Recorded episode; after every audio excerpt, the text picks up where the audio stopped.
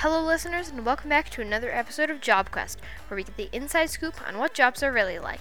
I'm your host, Luca, and this week we'll be interviewing Delaney Kirbabas, a teacher at Morey Middle School. In this episode, you'll learn about what really goes into all the lesson planning and fun activities for students, and much more. Let's begin our quest. Welcome to the show. Thank you so much for having me. I'm excited to be here. What is your job? And can you describe it to a kid? Yeah, so my job is being a middle school science teacher. And the best way to describe it to a kid is that I basically get to be in charge of one classroom all day long. Um, and so every classroom looks really different. I think something I didn't realize when I was a kid is that not every class period looks the same. So it's like having three different, completely different, like groups of workers throughout the day. Like I have three different groups of coworkers during the day. And mm-hmm. so my favorite part about, or I guess not my favorite part, but like what I do every day is that I teach um, and I help facilitate learning for kids, and it's super fun. Can you describe an average day in this job?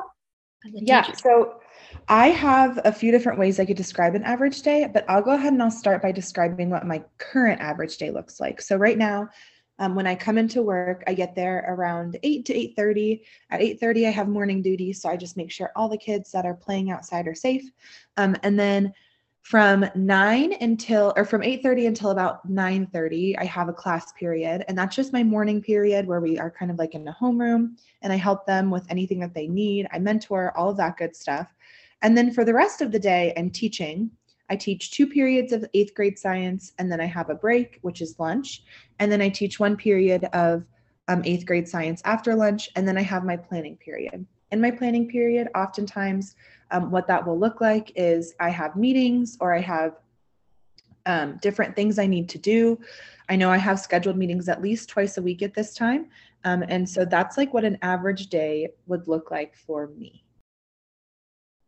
what did it takes in terms of school or training to get this job? Because you can't just be a teacher.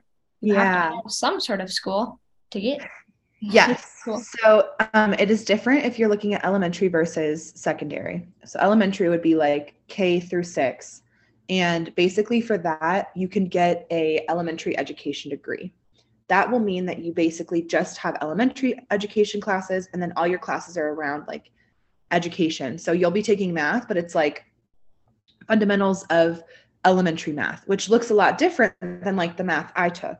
Um, and so then there's the secondary education degree. Secondary education is going to be more um, geared towards a specific content area with education classes paired. So the difference is that like with elementary, you're learning everything about elementary ed all the time.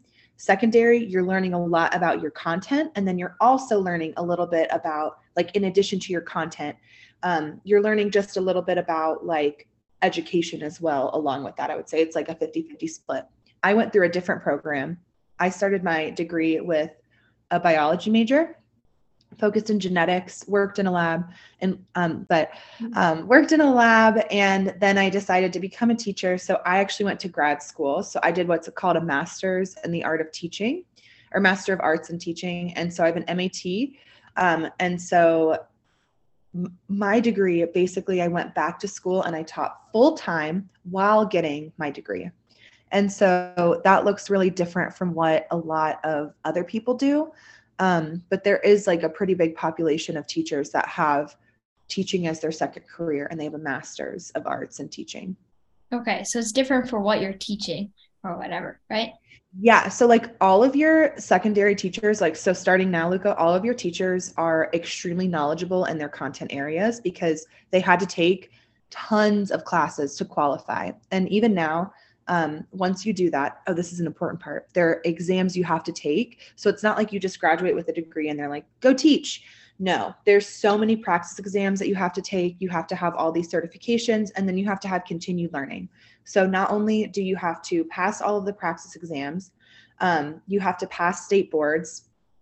You then also additionally have to continue your learning and recertify yourself every three to five years, depending on what state you're in. Seems like a lot. it is. It is. And most careers have things like this. Um, and it makes sense though, right? Like you you wouldn't want someone um to be in a career if they are like, I actually don't know anything about this career, right? Like things change really quickly in the world of education, and we always want to make sure we're giving students our very best. Um, and in order to do that, that means that we really need to focus on making sure and ensuring that we're up to date with like current practices of education. Mm-hmm. Yeah. So, what is your teaching style or philosophy, if you have one? Yeah. Um, so I didn't like pull up my formal teaching philosophy, but I can tell you one of the things like I really, really focus on as a teacher um, is loving my students and setting high expectations. I think every student is capable of learning, and I think every student is capable of um, doing amazing things. And so just because students don't want to do that doesn't mean that I'll just be like, okay, fine, then don't.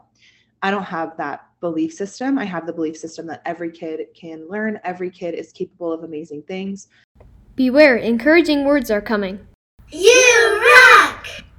Um, and so, very first thing I do is make sure my students know that they're loved and that I want them in my classroom, and then that I know that they can do cap- that they're capable of amazing things, and that I'll hold them to that standard. Like I won't let kids not do amazing things. Mm-hmm. I get that. Yeah. Um, so, what are the best parts of your job? My very favorite thing about my job is my students. Um, I truly, truly have loved interacting with my students every day. They make my whole job so much better.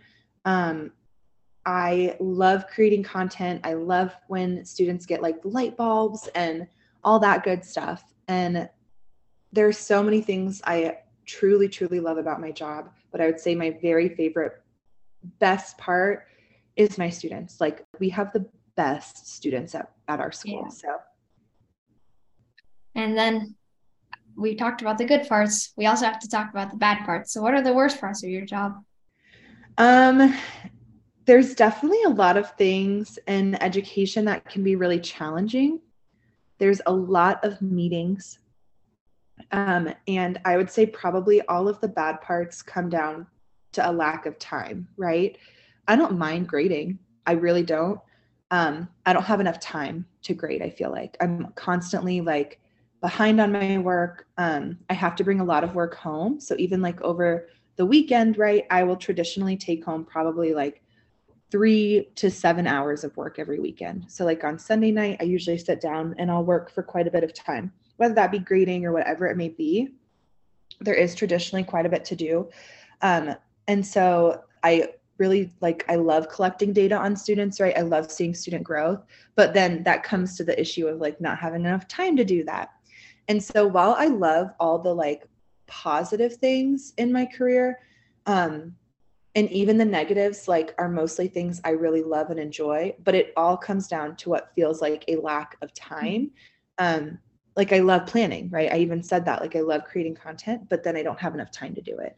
And so I think the worst part about my job is that there's just not enough time um, because our our school year is, you know, only eight months or nine months. It makes it really hard to cram everything in, um, and it does just kind of create this challenge of I feel like I don't have enough time to get anything done. And I'm sure so many people feel that way with their careers. But if I don't get things done with my career, it doesn't just affect me, it affects a hundred other people, right? Like if I'm not prepared for the day, my students won't learn. And that's a huge issue for me, right? My number one priority is always students first. And so um, that's kind of been my like number one, I think, challenge with education is that there's just no time ever. Um, for lesson planning, mm-hmm. because you've been talking about that a little bit.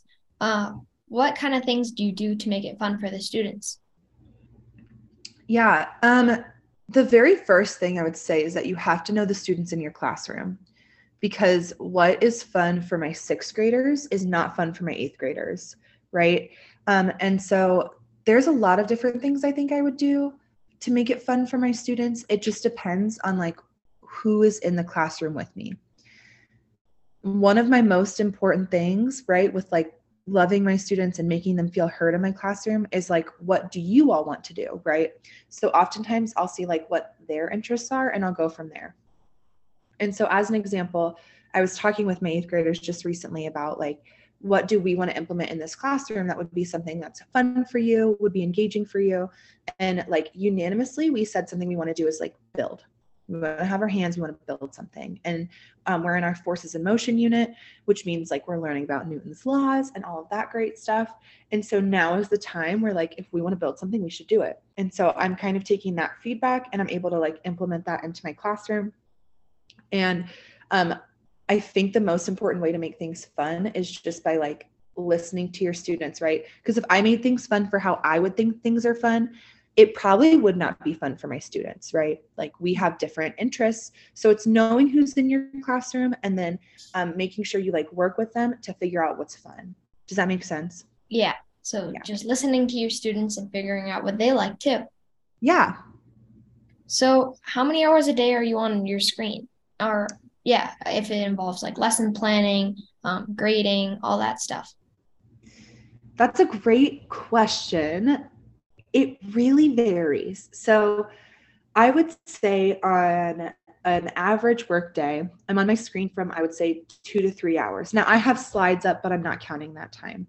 I would count the time where I'm like doing lessons, grading. I would say probably three hours, right? Maybe one to two hours at school and then one to two hours at home. Um, and then on the weekends, I would say I try not to work on Saturdays at all. I try and keep Saturday like sacred, no work. And then on Sundays, on the other hand, it can be anywhere from probably like three to six hours. Um, or like about three to seven hours. It just depends on like what we're doing that week. Um, and I taught two preps. So that means I taught sixth and seventh grade last semester. And so that added a lot of extra work prepping for two classes. Prepping for one class is a lot easier. It, it, does like kind of push that down. So I'm hoping that I can get that time frame down a little bit. Um, but it really just depends on the day. But I would say probably three hours. But you know, like mm-hmm. teachers are so face to face. I spend so much time with my students. I feel like sometimes you all are on the screen more than I am. Yeah, I probably agree with that too. Yeah, because so many learning products are now like online. And I've even asked about buying books, but then, you know, the response is, well, there's really great stuff, access to everything online. So, you know, I tend to stick to the online material just because I think mm-hmm. that's what the district and everyone wants. So it's a little bit easier sometimes. It is. It definitely can be. Yeah. Uh, we're on to the wrap up questions. And here's a, a little bit of a weird one. So you're a science teacher.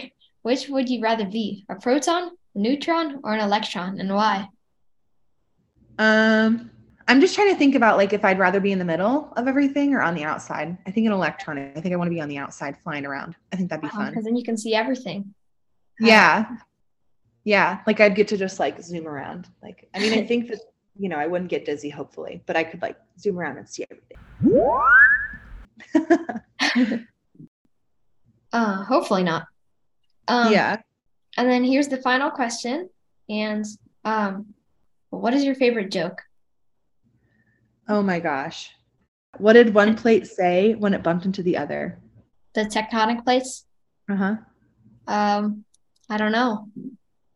Sorry, my fault. If you didn't get that joke, when two tectonic plates collide with each other, it's called a fault line. All right. Well, thanks so much for meeting with me today, Luca. I had a great time talking with you. Yeah, thanks for being on the show. Yeah, anytime. I learned so much about teachers today. Miss Kirbabas was such a cool guest. So thanks for listening to this episode of Job Quest, and we'll see you next time.